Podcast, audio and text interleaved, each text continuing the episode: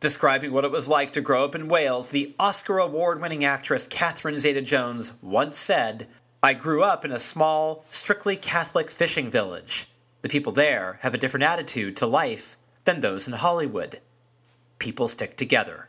Well, thank you, Catherine Zeta Jones. That quote couldn't be a more appropriate one to open this show with because this show is all about Wales and it's all about sticking together. Who's my guest? Well, it's not Catherine Zeta Jones but it is someone from Wales.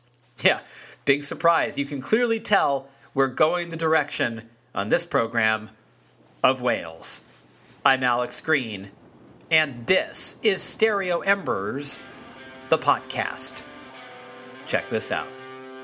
Uh.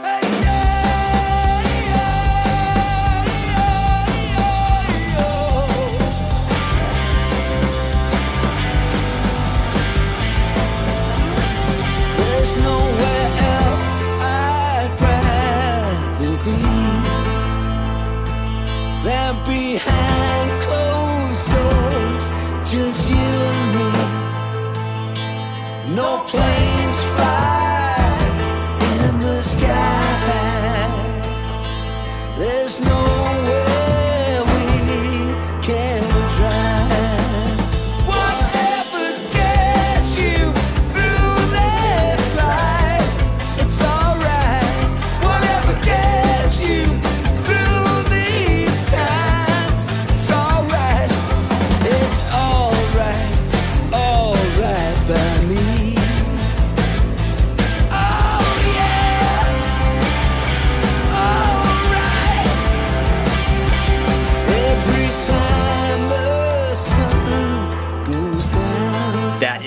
Music of The Alarm, a band which features my guest today on the program, Mike Peters. Let me tell you a little bit about The Alarm and Mike Peters. With almost 20 studio albums under their belts, along with a discography that includes live albums, box sets, and EPs, The Alarm are one of those outfits where you pretty much want everything they put out. From albums like Declaration to Strength to their brand new one, Forwards, The Alarm are a completist band. And speaking of forwards, it's a remarkable record. Singer songwriter Mike Peters has never sounded so vital, his voice alive with muscle and belief. Now, The Alarm have had a remarkable career that's filled with endless highlights. Let me just give you a couple. But keep in mind, this is a totally partial list. They toured with U2 and Bob Dylan, played at Queen's Live at Wembley concert in 1986, been on IRS's The Cutting Edge and American Bandstand, had hit singles all over the world, even cracking the Billboard Top 50 here in the States, and they wrote a song that became the official Welsh anthem for Euro 2020. The historian Martin Johnes, or it could be Martin Jonas, I don't know. I could be totally screwing that up, but he wrote a book called Wales since 1939. And in that book, he said the alarm are a major part of the contemporary history of Wales, consistently reflecting their cultural trends. Pretty cool, right? Now, I may not be one to pronounce last names correctly all the time, but I do know this. Mike Peters, that's an easy name to pronounce, and this was a very easy conversation to have. He's a lovely, lovely guy. So here you go. Me and Mike Peters of The Alarm having a conversation right here on Stereo Embers, the podcast.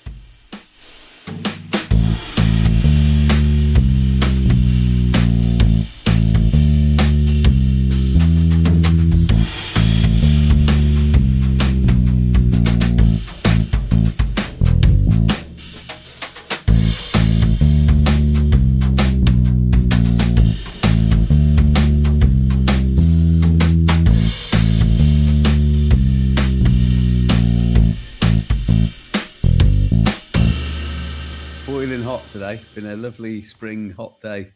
So yeah, really nice. Are you in um are you in Wales? Or are you Yeah. Yeah, I'm in Wales, yeah, with sun shining. It's great. Do you uh, I'm in San Francisco and oh, um nice. We, we had rain last night and it's cold. Wow. I don't know what's going on. So Wow. yeah, I know. I know. Yeah, who knows? It, you can never tell these days, can you? You can't. Do you uh do you find that weather can actually uh be some kind of catalyst for creativity? Do you find that you work better in the summer or the winter, do you, or does it matter? I don't think it matters, but obviously in the alarm, we're guilty of a few songs that are driven by um, weather fronts, shall we say. I love to feel the rain in the summertime, howling wind, where were you hiding when the storm broke? The list go, goes on. yeah. Yeah. But, yeah, I, I, think where, where I live in Wales, you know, it's uh, I live up on the in a village in, uh, called Dyserth, and it, we're we're high up. We've got like a 360 view right down the coast, right across to Snowdonia, and you can see the weather coming at you. And uh, as a songwriter, you can't help but be moved by it sometimes. It's just part of the DNA of being from Wales, excuse me. It reminds me of those sort of pastoral poets of the 17th century or sort of like the uh, the Wordsworths and the you know just being inspired by the uh, by the land. I wandered lonely as a cloud. Yeah, right. I think it, you know it's like with with um, Dylan Thomas, you know, over John's Wood, say John's Wood, and all, all, that kind of thing. You know, do not go gentle into that good night. They're they're all there's they're a lot weather weather driven because here in Wales we we the weather can be extreme. You know, not not as extreme as say New York. We don't get as cold as New York, and we don't get as hot as New York, but it can be quite changeable. And, and it does affect your mood, and therefore it affects your songwriting because it's uh, it's um, it can't guarantee the weather in Wales. Um, so I, I, think we we have to accept what comes along. Uh, where say in California, you know you're going to get a hot summer or you're going to get three months, and you can leave the, the outdoor furniture out in the backyard. you don't have to take it in in case a storm comes along. Whereas in Wales, we, it's always a bit of a, a predicament as to whether to go to bed with the sun shining and whether you're going to wake up with it still shining or whether it's going to change completely. Uh, it's a, a mountainous area uh, we're, we're close to the sea, so it's a lot of um, you know elements collide here. So keeps us keeps us on our toes, shall we say? Well, I remember when I first heard "Rain in the Summertime." I remember thinking to myself, "I love this song, but what is he talking about?" Because I'm from California. Yeah, summertime. Does that actually happen? Yeah, well, I think you know often when it's really hot, um, we all love it in Wales when the rain comes along and you think, "Wow, great!" Because we're, we're just not we're we're not geared up for the snow because it doesn't happen all the time. So we can't afford as a country to park loads of sm- snowmobiles that because we don't know if it's going to come or not. And so when it does come, we just have to live with it. Whereas in say if you go to Scandinavia, they know it's going to snow in the winter, so they're ready for it and they have all their trucks ready. And it's the same in the winter. We we don't know when, when we're going to get hot weather or or indifferent weather. And and when it's been really hot, I think there's some something about all of us in, in Wales when we like a bit of that rain just to come and uh, it's why we live here. You know, we like the different the change of the elements, the unpredictability. I think there's something really nice about that. That you know, there's something great about on a on a cold winter's night getting the fire on and and, and hunkering down for a nice night. And the same in the when it's hot and sunny, it's it's great to be out there. And and but it's nice to have the change as well you know, it's nice to, if, if you're walking and it's really hot and you and you're climbing up Snowdon, and then all of a sudden there's a uh, rain shower comes. Like, wow, thanks, it's cooled me down. It's beautiful, you know.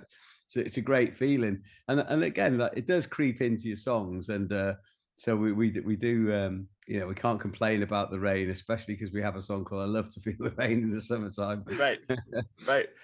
Not no, there's no complaints in that song.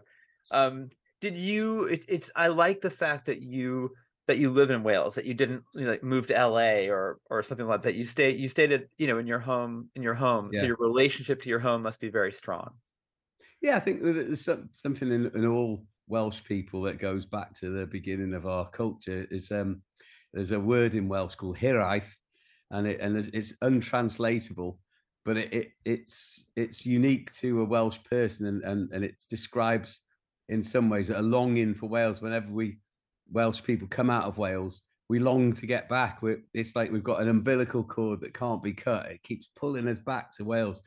We're, we're, we're you know, we're, we're not like the Irish people say who, you know, they just go and they they they take over wherever they are and and and they're, they're happy to, to settle there. You know, they they always say that um, I don't know which is true really that the the um, the Welsh people are the Irish who couldn't swim or the Irish are the Welsh people who could swim and get away from the Romans.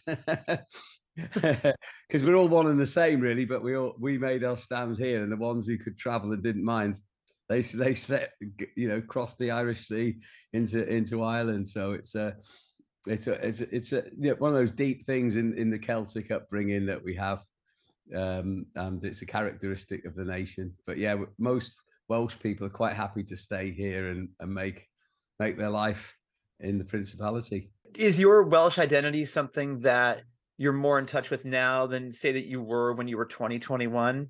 Has it yeah, only well, gotten stronger?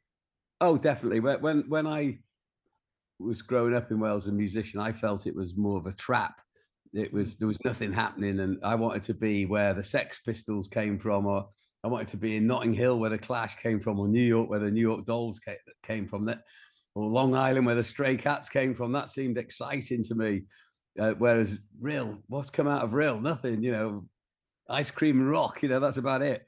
And uh, and I thought that we we've got to get away from this, and uh, and we did. You know, we when we started the band, the Alarm, we we made our single and moved to London with our single Unsafe Building, and and we got a, a, um, an address in London so we could pretend to venues that we were a, a band from the south of England, and that that meant we we lived and worked in the area, and we if we had a gig from in this venue, we bring a hundred friends, and and they fell for that subterfuge. You know that it, it was far from the truth. You know, we didn't know anybody when we moved to London, really. And uh, so, but it was when we got to America that we started to realize how great Wales was because people like yourself are saying, well, what's it like? And you say, well, yeah, we, you know, we come from We've got the mountains of Snowdonia. We've got the Irish Sea. We've got these amazing beaches and great culture. And thinking, actually, it sounds really good, doesn't it? yeah. And then, and and so in, in 1986, when we came back from a, you know, two or three years of constant touring from 83 to 86. We were either in the studio or on the road. And 86 was the first time I had a couple of weeks to myself.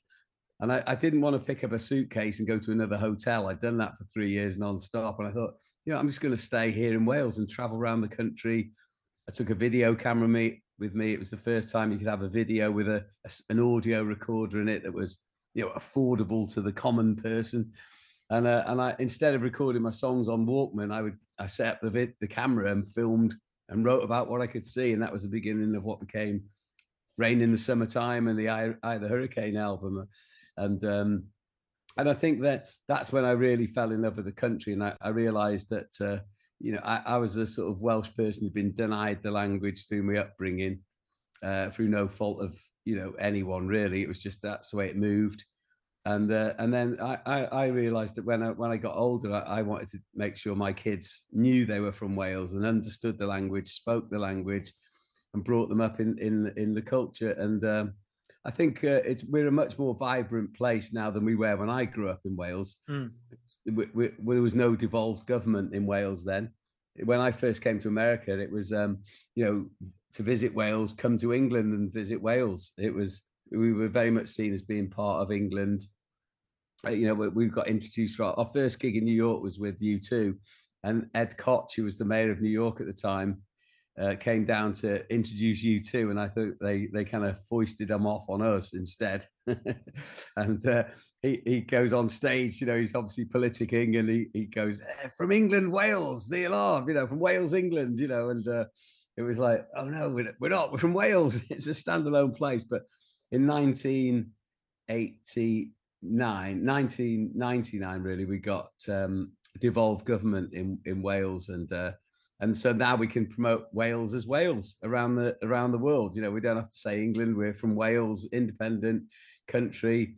Yeah, I think the, the problem we're going to have now is uh, is I've got had some friends who were in California the other week for their holidays, and uh, whenever they said they were from Wales, they went, ah, Wrexham, Ryan Reynolds. right. I know. so we've gone from being we're part of Hollywood now in a weird sort of way, which is probably cool. And uh, um, and I'm sure the younger generation of uh, Welsh people growing up here will, will appreciate that and uh, and it'll become part of their culture. Yeah, it does. It definitely has raised the profile here because Americans, I think it's safe to say, know nothing about Wales, um, but now they know a little bit because of that that Ryan Reynolds. Thing. I think you know I was always envious when I got to America how many Irish bars there were. I think why is there no Welsh bars? You know, and how come everyone drinks Scottish whiskey? How come there's no Wales drinks? You know, all the people seem to know about Wales were Richard Burton, Shirley Bassey and Tom Jones or something like that. That was the sum of of our Welsh exports around the world. And, and now it's changed, you know, the, we, the played a little bit of a part of that. You know, Bob, people have realized Bob Dylan took his name from Dylan Thomas, the Welsh poet. And, uh, um, you know, we've, we're, we're, um, because of, we're the oldest language in Europe.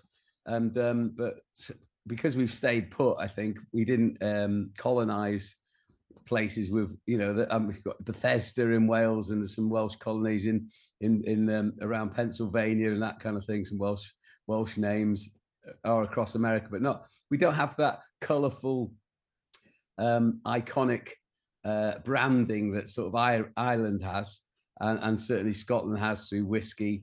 But in in a, uh, I remember once um, in uh, around 87, 88, um, Elliot Roberts, who was the manager of Neil Young, and he, he was uh, David Geffen's partner and managed Crosby, Stills, Nash and Young, and, and all that kind of stuff. He came to stay with me here in Wales, and I took him around Snowdonia into the mountains. And he looked at me. He said, "Mike, this place doesn't need a prime minister. This place needs a manager. It's so good. you can market this amazingly." And he was right, really. You know, uh, we in Wales we've got all the castles the history is you can touch it. It, it we're the best kept secret. So we're, I think we're locked into a, a, sort of eternal battle in Wales that we want to be known around the world, but we also want to keep it just for ourselves as well because it's so good. yeah. And I like the fact because I talked to Jim from Simple Minds, and he told me that when, when you're a kid, you think that the world either ends at the ending of your street or it begins there. And so right. he was the idea of like, you know, the idea of taking off and disappearing. And um and it sounds like you did that like you you had this vision to leave. Um but then you came, you you came back. And i i just think that's really cool because i think that what's that tom waits line? Like i never knew my hometown until i saw it from far away i mean yeah that's it. Or gandhi you know to come home you have to go away. Right. And i think i think that's true. You do you have to go away to appreciate what it is that's all around you. You have to be able to look outside yourself. Yeah, when when we first met the Stray Cats in 1980, before we became the Alarm, you know, they they they played rockabilly music in America, where everyone thought, yeah, everyone plays that. It's you know, no big deal. When they came to London and no one could play it like Brian Setzer on the guitar or have a stand-up drummer, it was like, this is incredible. This is groundbreaking. And and uh, I I always felt that ourselves as a band when we reamorphous, um, you know, we re-emerged as the alarm a few months after touring with the Stray Cats with a lot of lessons under our belt. Um, I thought it was important that we took our energy elsewhere where it could grow, where it wasn't just we weren't just people playing to people who'd seen us grow up in school and go from one song to the next and change from one band into another. We needed a fresh start with a brand new beginning uh, with people who would be impressed by what we did rather than you know just taking it for granted and thinking oh they're off on another mad escapade are they you know? So it was important i think to have that that new beginning. And i think lots of people do that in life. They can escape their the the so some people get typecast in school because they maybe have to wear glasses or or they're overweight and they get typecast as the as the fat kid in school and all this sort of stuff you know or the brainy one in school. And then when they when they go to a city where they're anonymous because maybe that's where their life takes them their work takes them and and then maybe that guy who's been overweight he trains and he trains and he becomes skinny and he, he can reinvent himself but back goes back home it's like where did all the weight go you know it's sort of like almost like what you're not allowed to you know whereas somebody sees him in in a fresh start as being wow he's fit and happening and he's got this going on and it, it's a, sometimes you have to rebrand yourselves as human beings when you if you fail at a sports team you have to go and rebrand yourself at another one or as a journalist, you have to go and write again in a new style somewhere. And, and uh, you know, it, it, you can do it. You know, there's there's always a way to do those kind of things. That, that's what I've always um, bought into as a, a, person. If something's not working, we'll have another go go at something else. Yeah, it's in, at university. You always, or even maybe high school and university, you always see people trying on personas to rebrand. I'll be the goth yeah. guy, or I'll be the rugby guy, or whatever. Yeah, that's and it. then they'll they'll they'll go with what works, but you can see them when they can tell something's not working. They'll tweak it a little bit and become something else. Yeah, I know. Yeah, well, that's how that's that's it, isn't it? And it's it's sometimes it's hard when it's happening and it's someone you know really well. It can be quite challenging, you know, because you're thinking, "Hang on, you went that yesterday," uh, and I, I think that's why again you need to get away from the the conceptions that are around you sometimes to to become who you really want to be you know well when you went back to wales in 86 and the alarm had become the alarm like really yeah. you guys had had emerged yeah. um people must have still uh, like oh there's there's mike peters you know yeah oh, absolutely absolutely like i'd come home and you go to the pub, you know, for a drink like you do with all your mate, and there'd be the, the people sat in the same corner they were three years ago, and they'd say, "Hey, how's it going? You still, uh, still, uh, you know, strumming away, you know, all that sort of thing." Like, yeah, don't you want? And then you think, no, they haven't got MTV here. that They don't know, you know.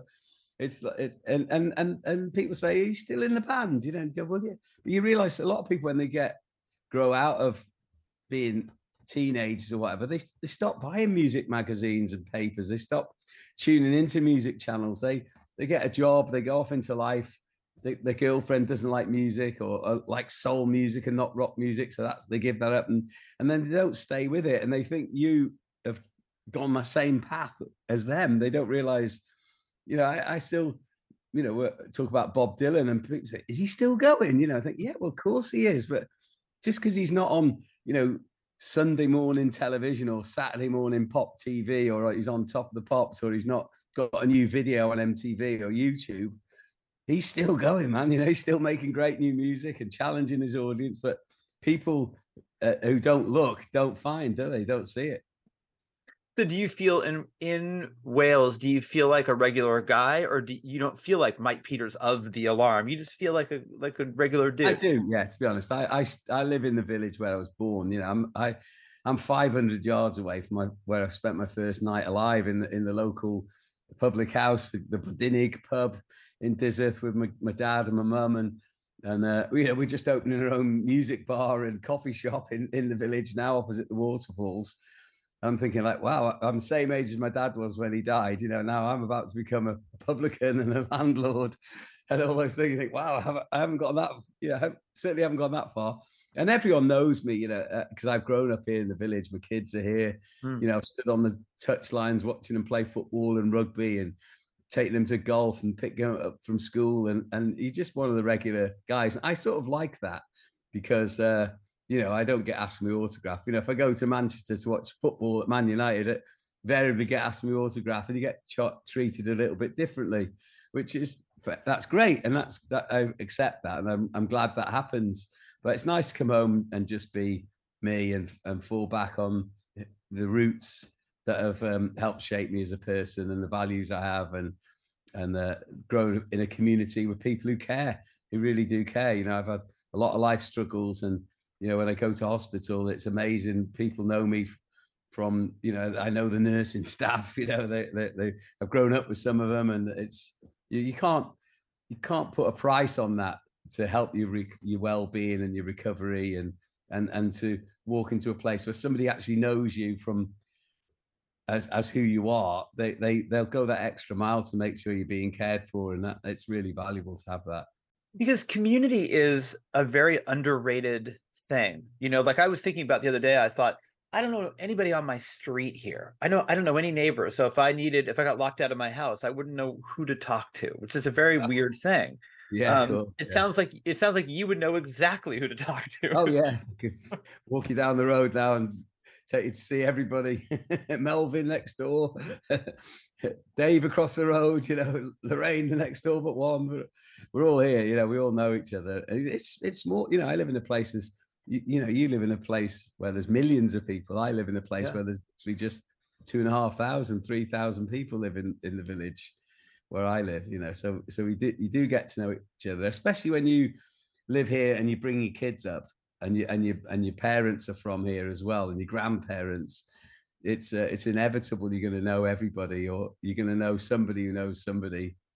And and uh, you know we we've got a new bar opening called the Red opposite the waterfalls where we live, and and we had a sort of soft opening the other night, and I was DJing and playing on my vinyl records on the decks and and it was just a hullabaloo of everyone in the bar. Everybody knew it, each other. You know, it's it's a classic small town upbringing, but but but with a big outlook. You know that because we've got some real values at the core of what makes us who we are. Yeah, I've I've met many men and women in, in the village in, in the bar uh, where where I've grown up and where, where I still you know frequent now and again. And it's amazing how the, those people never traveled.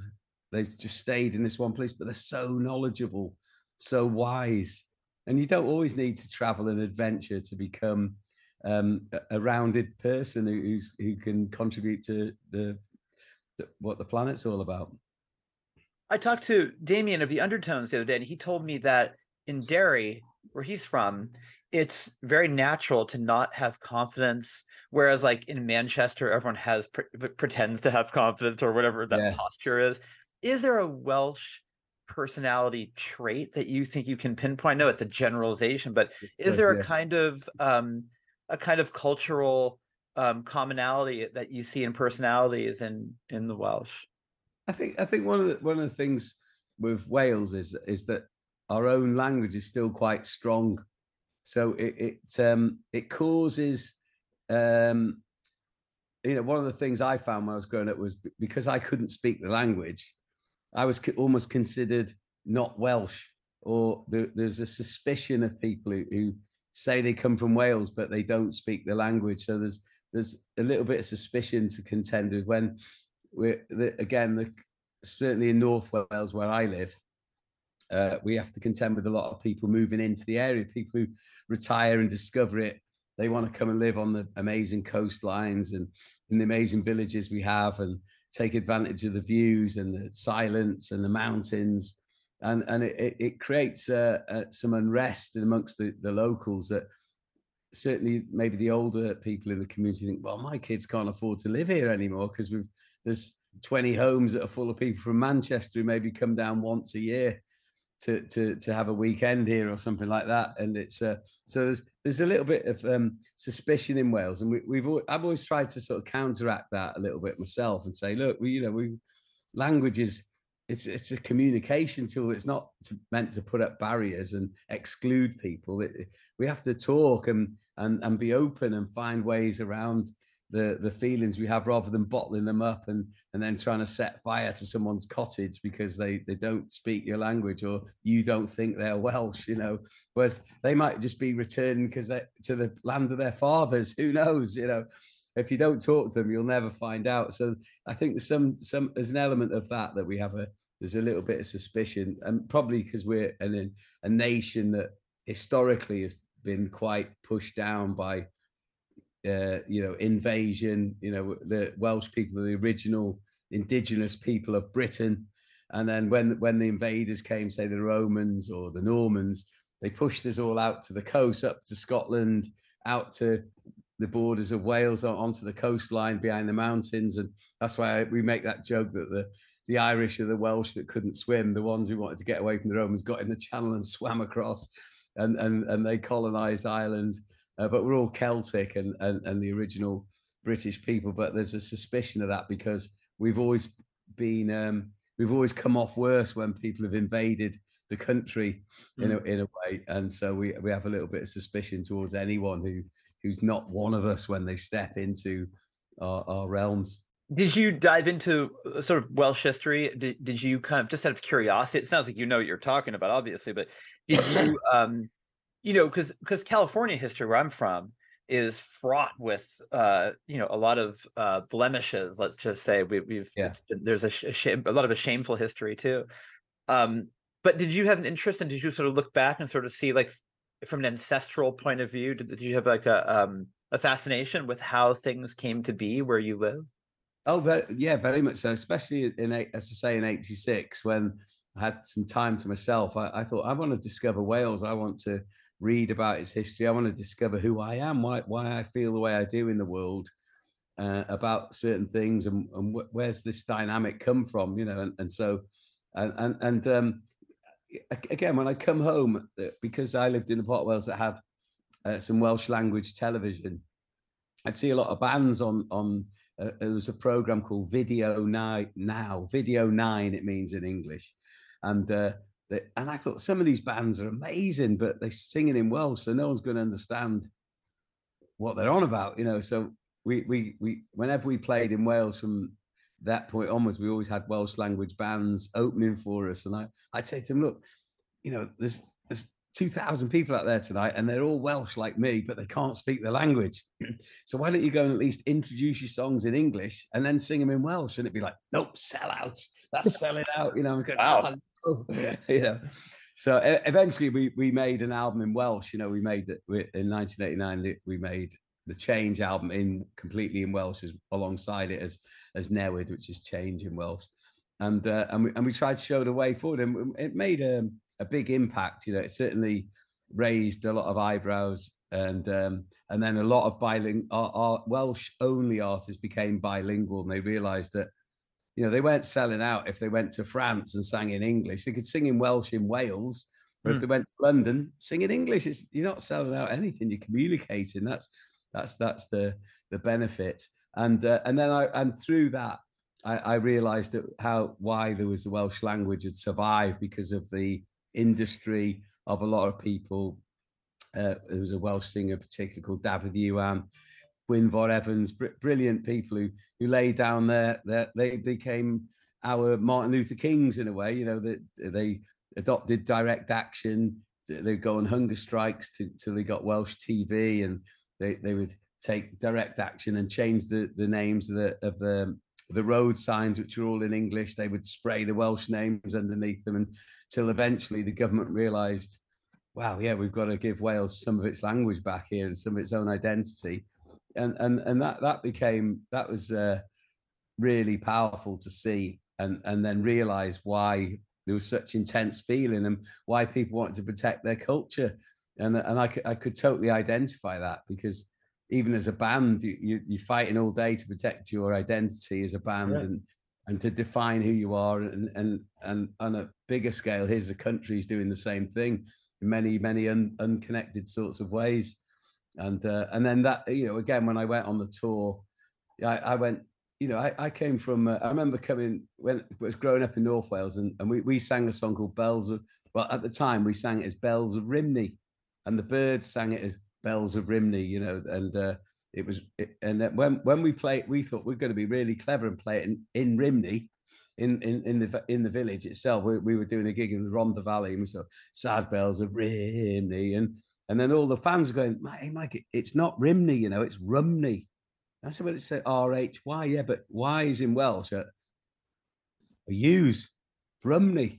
And, and it was like, wow, we've and then no wonder the Byrds had sang it uh, phonetically correct, but uh, wrong in so many ways. And, and, so forever, them forever onwards, we sang Isabel's a Rumney, but we didn't know. I mean, we came from Rhyl, R H Y L, and we even said that wrong. You know, it's Rhyl, really. But we, you know, it's, it's crazy. But we went, we didn't know these things till we got out there in the world, and we thought this is. It was a result of the suppression of the language and the barrier, you know, the that you you weren't allowed to speak the language at, at times in, in Wales. It was banned from it was the language of the home, not of the workplace and all that. So hmm. someone from North Wales wouldn't know how to how to pronounce a name in South Wales. And and I could see a lot of it when I when I went to America, you know, I remember driving I took in, in, in around about 1990, uh, I went on a big road trip, well, big grand circle adventure from California I went right around the the, um, the Grand Canyon and went into the Navajo Indian parts and and all this kind of thing, and it was it was fascinating reading. Uh, uh, uh, begins with Z, the author. It was a People's History of America, and uh, and it was pretty eye opening, and and I, I, was pretty amazed, you know, what what I saw, and I thought, yeah, there's there's an element of of the of of America that's fighting to cling on to its identity because it's been it's been it's been under threat, just like Wales, and I could I could relate to that. But also, we have to move on and grow, and and that that's the story of the evolution of man, isn't it? So we have to um, learn to live with the times we're in, and and the good things that we can hang on to will survive if we believe in them in the right ways and, and uphold them with the right values. And it sounds like you learned the language. Oh, I, am dipping back.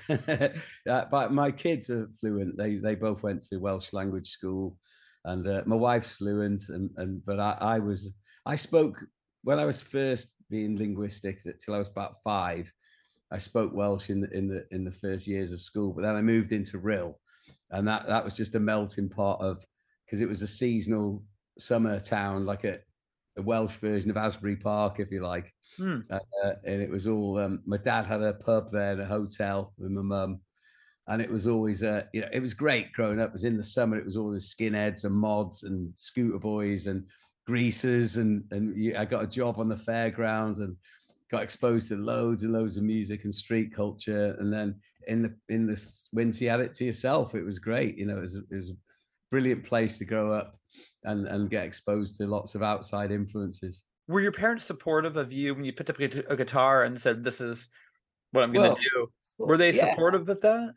Yeah, I think they were a bit. um you know, my mum and dad, my dad used to say to me, "Oh, yeah, if look, if it doesn't work out, I can always get you a job, you know, at, with um Hawker Siddeley. It was it was Airbus, it's called now, and it's making the wings for the Airbus planes, you know, that fly across the planet. And uh, and he, he knew someone there he, that was hiring, and he could he said I could always get you a job if it doesn't work out. And and uh, but they, my parents were always like, look, we want you to be happy first and foremost. If that, going out there with the guitar is what makes you happy, brilliant. We'll support you all the way. But if it doesn't work out, we'll support you as well, and we can get you into this or get you into that and help you in other ways. So um, luckily, it never came to that. right. and, yeah. Did but they were uh, great. Well, did they did they uh, live long enough to see your success? Did they see? Yeah, oh yeah, absolutely. My dad died at 64. He was in 1990. My dad died, and uh, but he saw the alarm break out in the in the 80s, and he never came to America to see us, but he, he saw us in London at Hammersmith Odeon, and you know, even my wife Jules, when we met, his my mum and dad and Jules's mum and dad became best friends and um, and and Jules' mum and dad still they work for us now. They they run the alarm information service, and they Jules's dad must have spoken to almost every single alarm fan in the world and wow. offered them advice on marriage, mortgages, music, a lot, you know. And uh, it's because we're in um, 1991. Uh, I, I, felt like we needed more direct communication with the audience. So we opened up a phone line for fans to call in rather than wait five years till we turned up in their town and waited for three hours outside the dressing room door to try and ask a question that they'd probably forgotten about by the time you walked in their midst, you know. So um, yeah, we we opened it up and we started an event called the Gathering where fans could come to us. Let's stay at home and roll reverse rock and roll, put the fans on tour and we stay at one place and we and we play a big show and we put on a whole weekend and it's like a, a festival for one band. It sounds a bit xenophobic or whatever it is, uh, but it's uh, it, it, was uh, but it, it's worked. You know, we've been running it for thirty years. Just had our thirtieth anniversary gathering now, and uh, it's been you know been it's, it's been great having something like that once a year at the beginning of the year where we're we're fully committed to playing to our best fans from all over the world. We have, you know, we, we get 2,000 fans in now and they, they all know every B side or every outtake or whatever there is. And that's a very demanding audience to play to, mm. but it sets us up for the, it, it means we, it's a big challenge to meet every year. And I think that gives us a, plugs us into a lot of lifeblood and, and it means we've got to be when I go into that impact, I thought, well, I've got to have the future planned. You know, I can't just sit back and pretend nothing's happening. I've got I've got to address all these people and tell them what's coming and what's been and how we're going to celebrate that and how we're going to move into the future and musically. And uh, it's it's been a brilliant uh, creative forum, and I think it's really helped to keep me as the sort of uh, instigator uh, on my toes and, and keep me alive musically. In the cities all deserted, in the streets non-believers. I've been searching for the way to find you, faith. In the house that's full of strangers, in the parish of decay,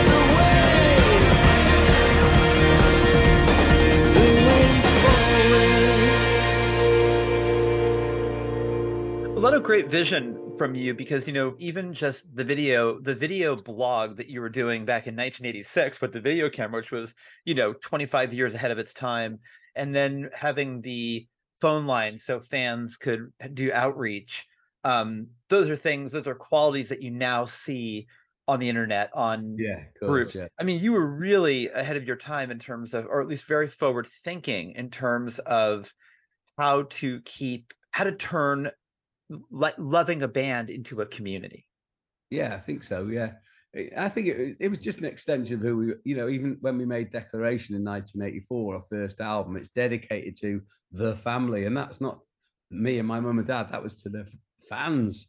We, we, we always saw ourselves as being a part of a family, kind of look out for each other and be and be part of something that could, you know, oh, I, I wanted the alarm and its family to last a long time. You know, I wanted the, I didn't want the band to have to change ever, but families do, don't they? Families can for it eh, can they're they're linked by something bigger than than love and and and it's a it's a, it's an incredible bond but it also has to be broken at times you know people can mm. have divorces and people can die and pass away and move on but you but the family keeps moving forward with whoever's part of it and uh, so that i think that we've just been aware that that is a big powerful dynamic to foster as a band and and to to you know whether whether even whether I was there or not, you know, it would still continue in some shape or form and and keep moving forward because it's uh it has that uh eternal aspect that a family does. As long as there's offspring the family continues and uh and i think that's that,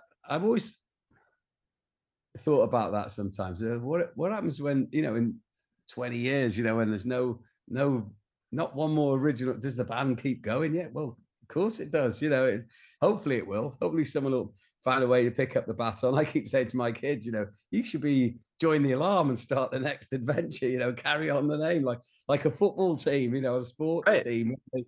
The new players come in and it keeps going. You know, there's still trophies to to challenge for and, and things to be done. So who knows? I, I always stay quite open about it and uh, and live in the moment any interest from your kids in in uh, in joining the fold?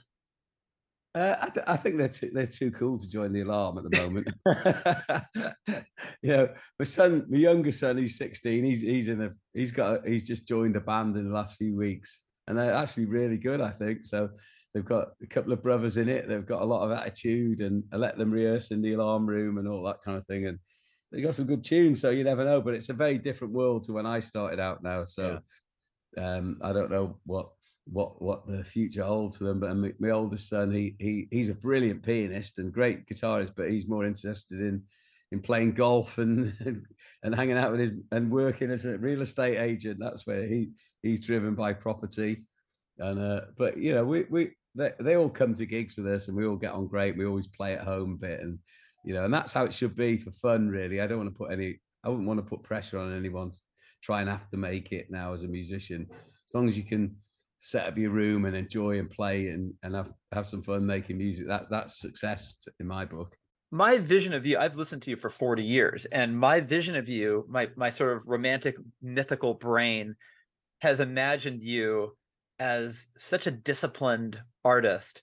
Uh, I, I always figured you were the kind of guy who was practicing a lot, working working at your craft a lot, not you know you're not a guy who who dabbles it's not like a dalliance it's a you seemed so committed early on um am i uh, was that right was i oh, was that, right? I, I, I lived for it i, I realized luckily early on how lucky i was to have this opportunity to be in a band and and uh you know and i, I you know some people think oh it's too good to be true that guy you know whatever it is but i've always stuck at it you know i'm, I'm not a practicer I have to hmm. say, I don't sit there practicing. I still don't know how to do a guitar solo. I know I could do it, uh, but I, I, I can't learn the scales. I don't know. I, am too busy thinking about the next song and the chords and get to the next lyrics. But not only that, I'm too busy thinking about how we're going to stage the next show. How am I going to make the, make the stage look great? And what's going to be the artwork? And how we're going to move the the poppy in, on into the future? There's so many aspects of it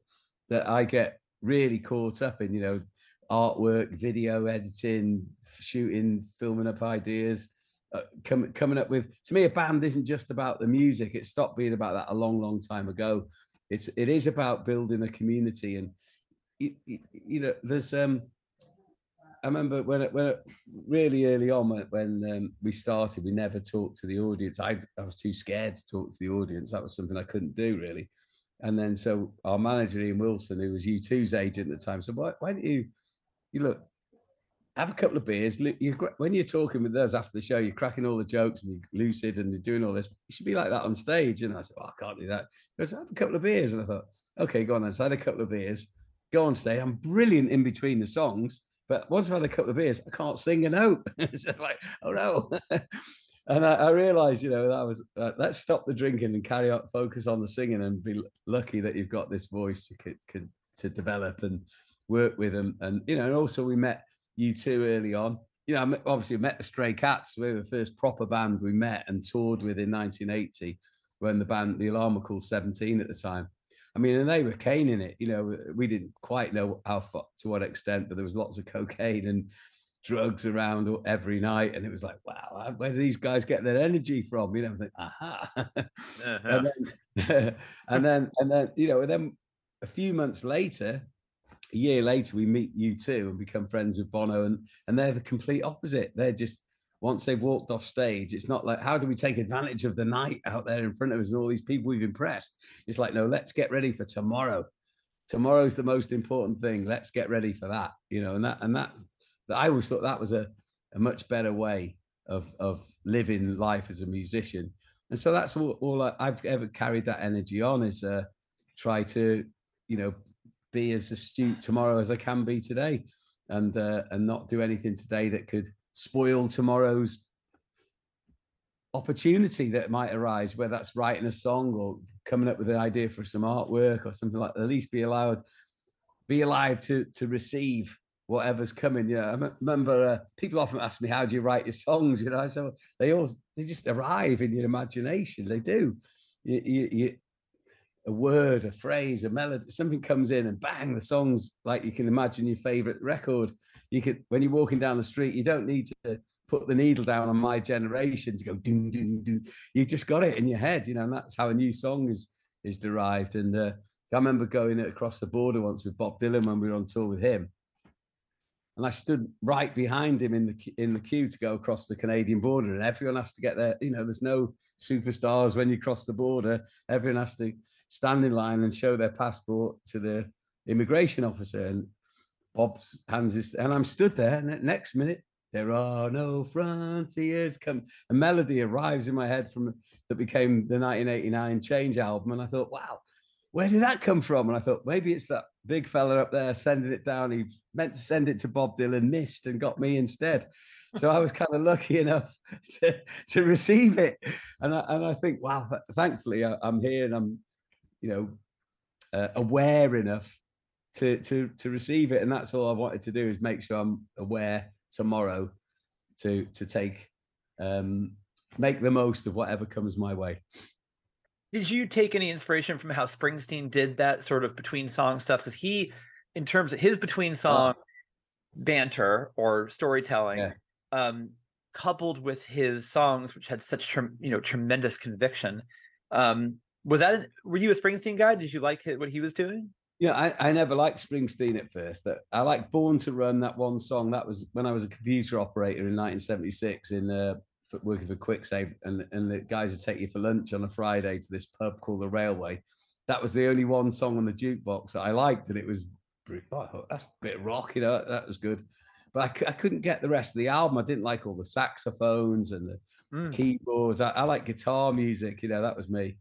And um, so, and then when we got became part of IRS Records, the, the British guy who signed us was a guy called Steve Tannett, and he was a massive Springsteen fan, and he'd, you know, take me out to his flat or something, and he'd go, "You've got to listen to this, Mike," and he'd put the River on, you know. I think, yeah, Sherry, darling, I, I you know, I, I, don't hear that from real, you know, I can't, I, it doesn't mean anything to me, and uh, and I, I just didn't get it, and then um, 1984.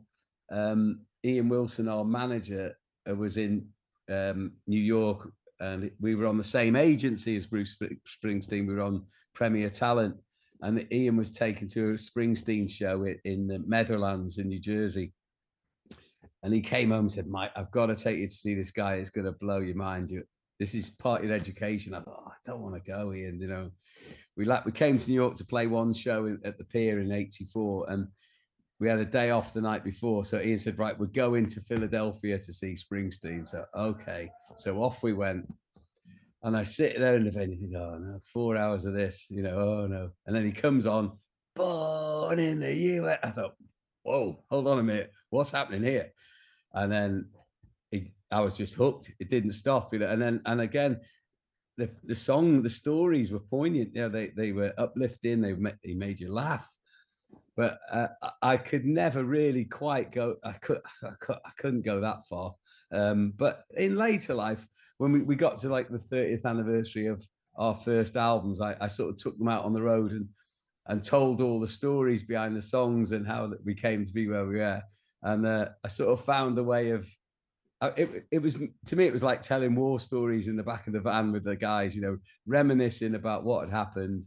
And that's all springsteen was doing really. I finally realized oh, he's just rep but he, you know when you think about it when when it was born in the usa he was probably on his sixth or seventh album wasn't he? Whereas right. you know he's got plenty to reminisce about and stories to tell. I didn't have that ammo and it was only till i got five or six albums down the line myself thought okay yeah i've got I've got something I can tell, talk to the audience about because we'll, we'll all have had this in common. And I think you need to, it's like all, all the journeymen of, of great music, you know, and you go back as far as Woody Guthrie or Dylan, and, and they're telling stories with their songs. But you have to earn the right to tell those stories. You have to have that experience. You can't just come out on your first album be a storyteller. You've got to have the experience of that. I, me- I remember once um, in a gap between the alarm about 95 i went i went to um, uh, um, steve earle's manager at the time was was a big alarm fan and he wrote wrote to us and said look me and steve we, we like the alarm you know we, would love you to come to nashville and and have a chat with us and maybe there's a collaboration can happen you know. So i went out there and and um, i met steve for one night. He, he, he wasn't in the best of um of sober uh, environment, shall we say? And and he was, um, and we we what we connected was on songs with stories. I, I told him a story about my granddad coming to America in 1918 after the First World War, and he'd wanted to see the Statue of Liberty, and he, he only saw it when he was leaving, and all this. And it's a great story. And and Steve was like, "That's what we should write a song about that," you know, and, and we'll do these immigrant stories and all this kind of thing. And then it never happened again. But I went, I did go home and write the song called Statue of Liberty, and that was one of the, probably the very first songs I wrote a story about. And then, and in, in even in 1987, we, we when we were doing the Eye of the Hurricane album, where um, you were love uh, love through feel the rain in the summertime comes in.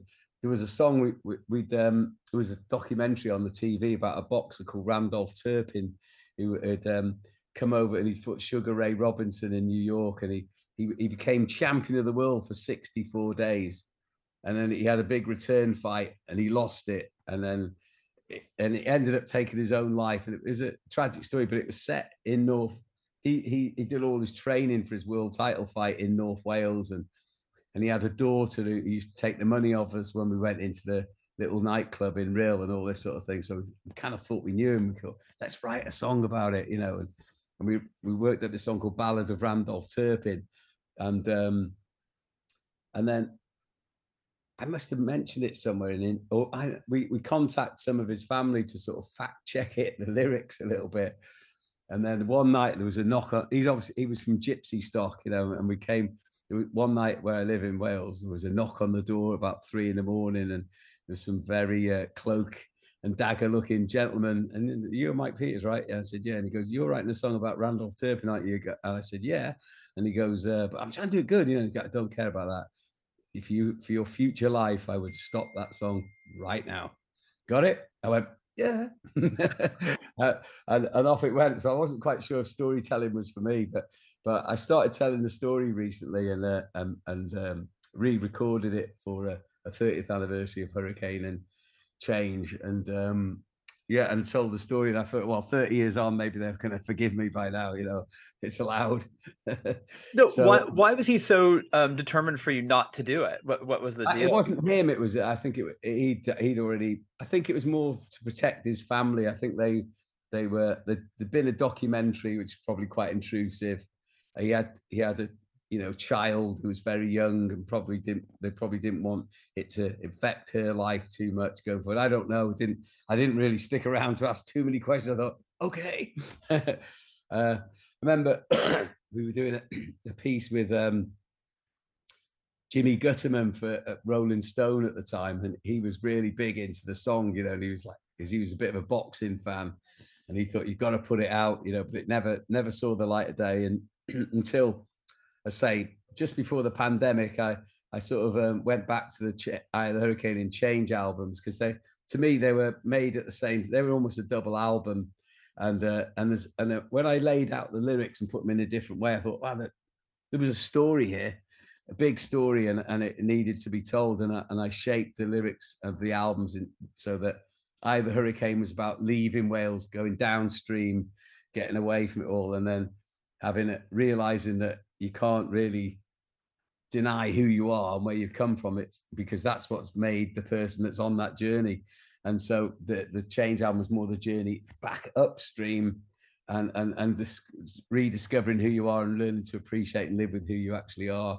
And uh, and I went out and took it on the road. As a spoken word sort of tour to be honest uh, with the music. And I, I, would walk out in character telling the story mm. play the song then the story song story and had sound effects going on and it was it was uh, I, got accepted into um, the Edinburgh Fringe, Fringe Fest, uh, Edinburgh Fringe Festival to to stage it there, and uh, and then the pandemic came and stopped it dead in its tracks. But I hope to bring that back because it was it was a really good um, uh, way of presenting those two albums, and um, and and obviously tell it, and and it became really storytelling driven uh, piece in, in, in its total. You know, it was two different sets. It was it was amazing. So I really wanted to bring it to America, but obviously the pandemic stopped it. So hopefully I can do it one day in the future. Was it easy to slip into that character? Not really, no, because it was uh it was me. It was just a younger me. You just know, a younger me. you. It was it was the story of, of leaving Wales with the alarm and then coming back, you know, from from my perspective. And and I think uh, in a way, when I in '86 after the, the, UCLA events and playing with Queen at Wembley, and when I discovered Wales, uh, um, and and I I say I think I said earlier I had a video camera with a microphone, and so I would I would write songs about what I could see and just stream of consciousness throw these lyrics out there, and the camera was capturing the audio, but also the scenery that I was looking at.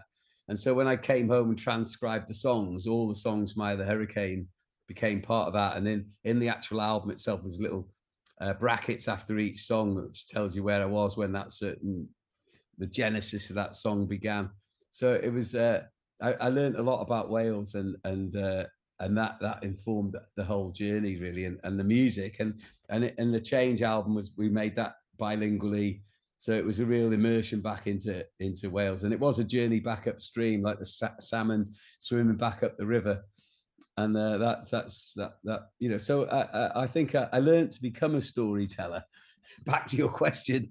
As, as, as, time went by and uh, and so now uh, you know I, i'm quite happy sitting on the stage. We again in the pandemic we we were allowed to play events for 30 people in wales. And we just built we just converted our recording studio into five apartments. So we had we could have 22 fans staying in the five apartments and we had the community hall which was enough for 30 people uh, with our you know our local crew and everybody and me and jules and that and then and we we had these amazing weekends for 22 alarm fans and we broadcast them on the internet on fridays. I take requests on them on saturday and i told millions of stories about the alarm and the history we've been through and it was it was great because it gave you the space to do to to talk. And uh, I think sometimes when you're in a band band, you haven't got space to talk because you might start telling a story like Bruce Springsteen. I, I know it happens because I, I can tell you. And then the band members have heard it for the third time in three weeks or two weeks or three days, and they all going, do, do, do, and then, eh, eh, eh, and then you can hear the guitars going, let's get on with it. and that, Whereas I don't think you're going to say that to Bruce Springsteen. no, I've heard people do that before. Now I know what that is. I didn't know what that was. Get on with it. Get on with it. Oh, I didn't know that. Those little like squeaks and and like little someone starts noodling a little bit. Like, come on. Tech speak, yeah. Because when you're on stage, a second is a minute. It, it'll seem it might be you saying something quite innocuous, but it seems like it lasts forever when you're on stage, and that, that's just that time stops still when you're on stage. That's funny. Um, you were mentioning uh, earlier. You mentioned the Stray Cats. Could you tell early on? Because that was like, well, maybe it was like 80, 81 that you met them. 19, 1980, yeah. Okay. Could you tell that Setzer was just insane as a guitar player even then? Oh, I mean, he was. Uh, it was like to us, it was like what it must have been like when you've seen Elvis for the first time in '56 or something, or '55. You know, he was because it was punk at the time, really post punk, and everything was quite minimal. There was no guitar solos. People didn't bend guitars. People had come from the Tom Verlaine school of guitar playing, and Marquee Moon, and you know, you didn't bend the notes. You just played scales and made it work. And and then all of a sudden, along comes Brian Setzer with making a Gretsch talk, you know, and it's like, and he stood playing it, stood on top of the drum kit with a stand-up drummer. It was, and he had the most amazing quiff, and he, they had their shirts cut off. You know, the the the the, the Stray Cats probably the first band I saw with a tattoo, maybe apart from from Bon Scott and ACDC, that they they they they they wore their tattoos, and it was like, whoa, you know, that that's dangerous. And and because no one had tattoos in the eighties, really. Right. You know, not no footballers or sportsmen now, now they're everywhere, aren't they? But it was it was very very rare, and so that they, they were way ahead of their time, and they could they they had songs like storm the Iranian embassy, you know, things like that. They they, they were they were getting into sort of punk speak as well as rockabilly. Uh, we and then they were taking it around Britain, and and it was da- it was dangerous. It was a dangerous tour. You know, we were called Seventeen, and people. It was still the original Teddy Boys from the fifties, who think felt like they owned rock and roll. They owned the, the phrase. They owned Elvis. You know, they hold owned the culture and they thought, wow, here, here they come the saviors of rock and roll, Stray Cats. So they their support band called 17. Well, they must be a doo-wop group from the 50s with a name like that. No, they're not. You know, guitars going, you know, beer bottles flying. We we would only last minutes on stage, you know. Um, and Dave, our guitarist, he got into wearing some creepers like the Stray Cats wore, and because we were in the main band, we'd go out for into the audience after our show, you know, between us and the and they'd he'd have flick nights pulled on him. Get those creepers off. You're not you're not entitled to wear those. And and so the Stray Cats really took it head on. You know, because the the Teddy Boy culture at that time, m- probably most of the audience male wise for the Stray Cats were in their 50s and 60s, mm. and then there'd be young punks who were coming in who'd seen him on the NME, and there was a real tension in the audience. And then the, the, the, the 50 or 60 year old Teddy Boys they're young girls, bobby socksers with the, the, skirts and the socks. They were all young and they were thinking, wow, the stray cats are hot. These guys, these punk guys are hot. And there was a massive tension in the, in the air, you know, every night. And, uh, you know, it, we were lucky to be on the tour. We, we pretended to be a support band at one of their gigs and got as far as setting up the drum kit. And then the manager was going to throw us off and Slim Jim, the drummer said, give him a chance, you know. We became great friends. We actually went to the studio with them that same night and they recorded Runaway Boys and Rock This Town with, with Dave Edmunds, who was from Wales. And and they didn't, we just come to London, we didn't know anybody. They didn't know anybody. We were from Wales, we, we could talk to Dave Edmunds, and we became this little enclave. And they said, Come on the tour with us. We couldn't believe it. so, and that was a massive education to us, you know, because it, it was very rock and roll tour in the classic sense, shall we say.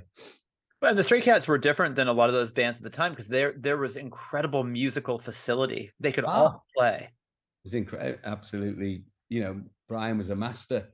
You know, and and and there were there were rockabilly bands at the time. I think the Polecats. Polecats, yeah, were one, and uh, but they couldn't hold a.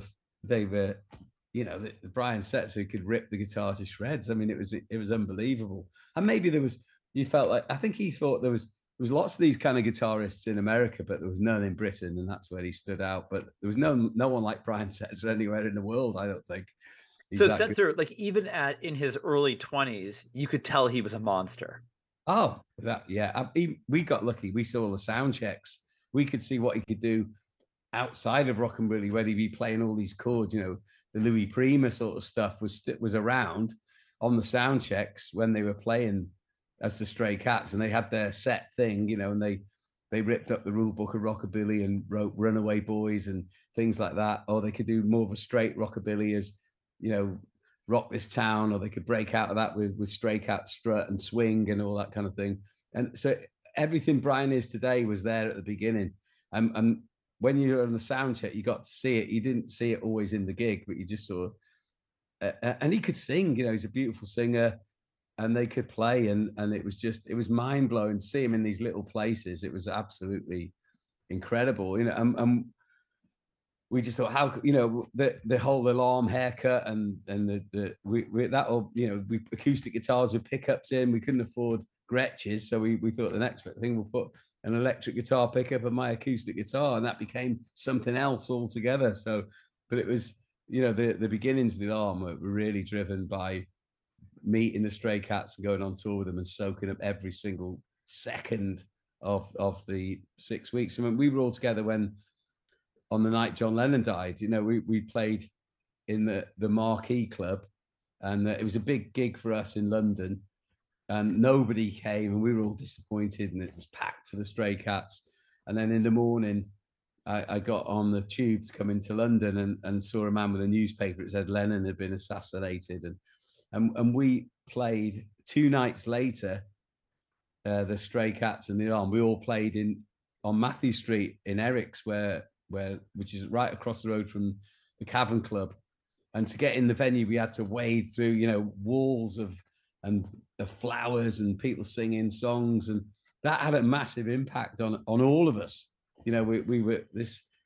It, was uh, the first time someone that we all had a common ground with had been really taken. You know, it was, it was like the second Kennedy moment, or it was like Martin Luther King. You know, it was one of those moments for for for us as musicians. Never mind freedom fighters, civil rights. This was, you know, a rock and roll guy. You know, what you know, it was, it was uh, you know, Elvis died, but Elvis to see Lennon murdered, it was like, wow, it was, it was, it was brutal, and and it had a massive effect on all of us. You know, we played "Please Please Me," the Stray Cats played "Saw standing there, mm. and uh, and it, it it was um you know again I think that incident it was okay seeing the Stray Cats on one level, but seeing it and feeling the impact of Lennon being assassinated, it kind of buried it into us, or me certainly, in, in a way that was never going to go away.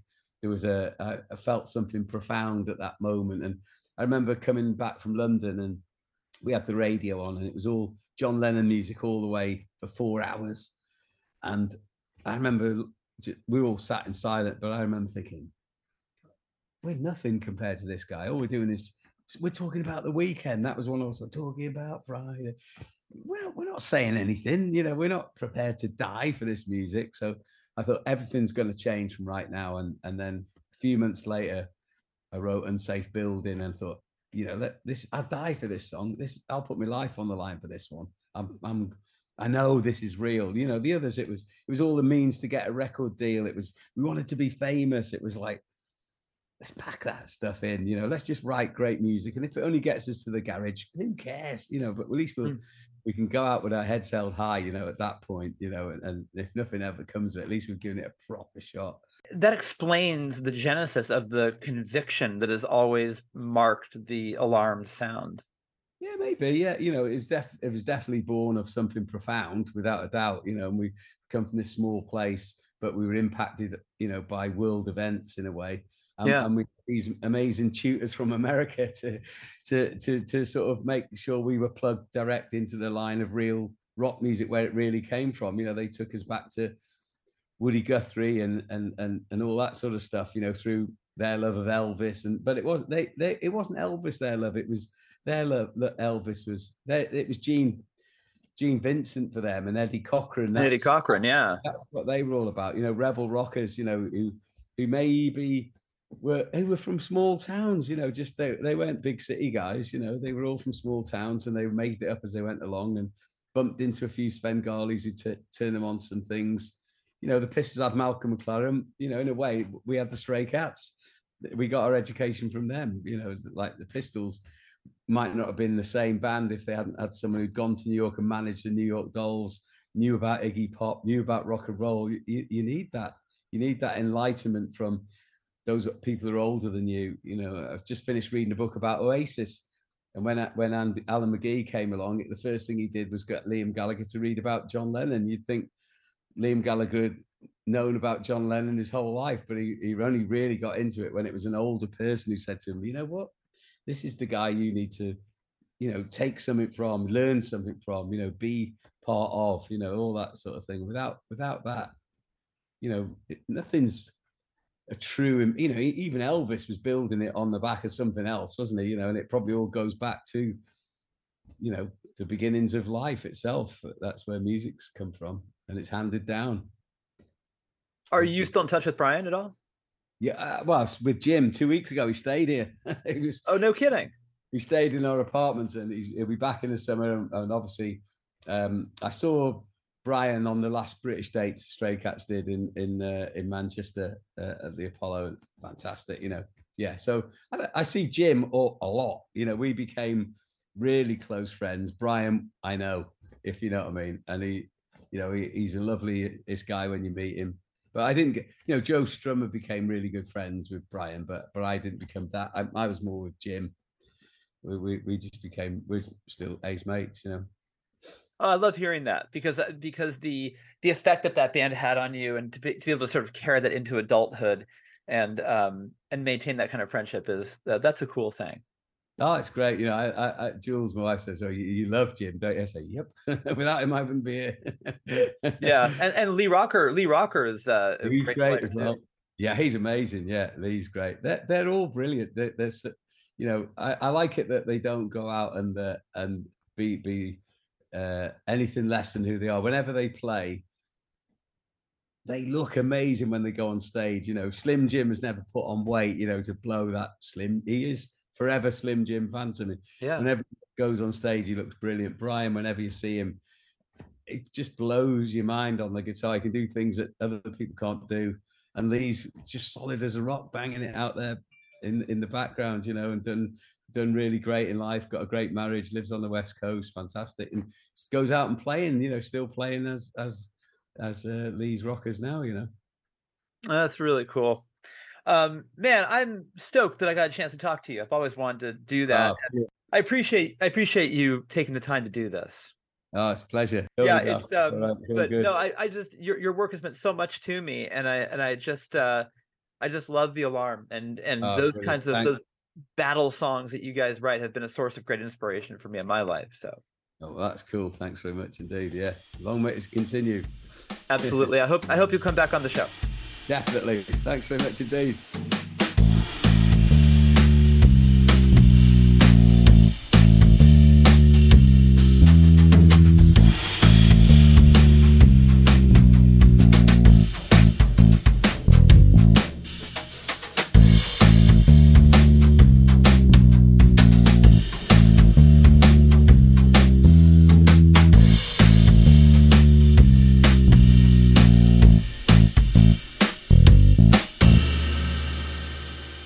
You go. Mike Peters of The Alarm, one of the nicest guys. Such a great guy to talk to. I really, really enjoyed that. And you know what else? I love the new album. And you are going to as well. I promise you. TheAlarm.com. Go there and pre order Forwards, which is out June 2nd. And uh, it's going to be the album of your summer. It's just a bunch of summer anthems that you're going to be playing loud in your brand new convertible as you as you barrel down the freeway blasting the alarm. Yeah in this scenario you have a brand new convertible. You know what else you have? A brand new alarm hoodie. How about that? I don't know why you're wearing a hoodie while you're uh, driving a convertible. Maybe it's late at night. It's a little cold. Uh, but go to thealarm.com and pick up some merch is what i'm trying to say. And pre-order the new album forwards. It is totally gonna knock you out Okay?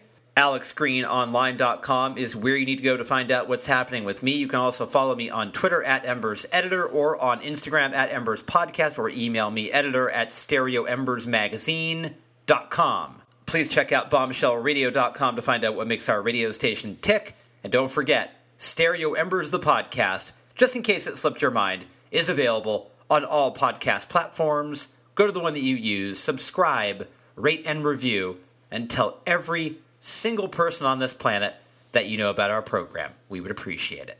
Let's close the show with a longer listen to Whatever, the third single from the brand new album Forwards by The Alarm. Enjoy it, and thank you as always for listening to Stereo Embers, the podcast, only right here on Bombshell Radio.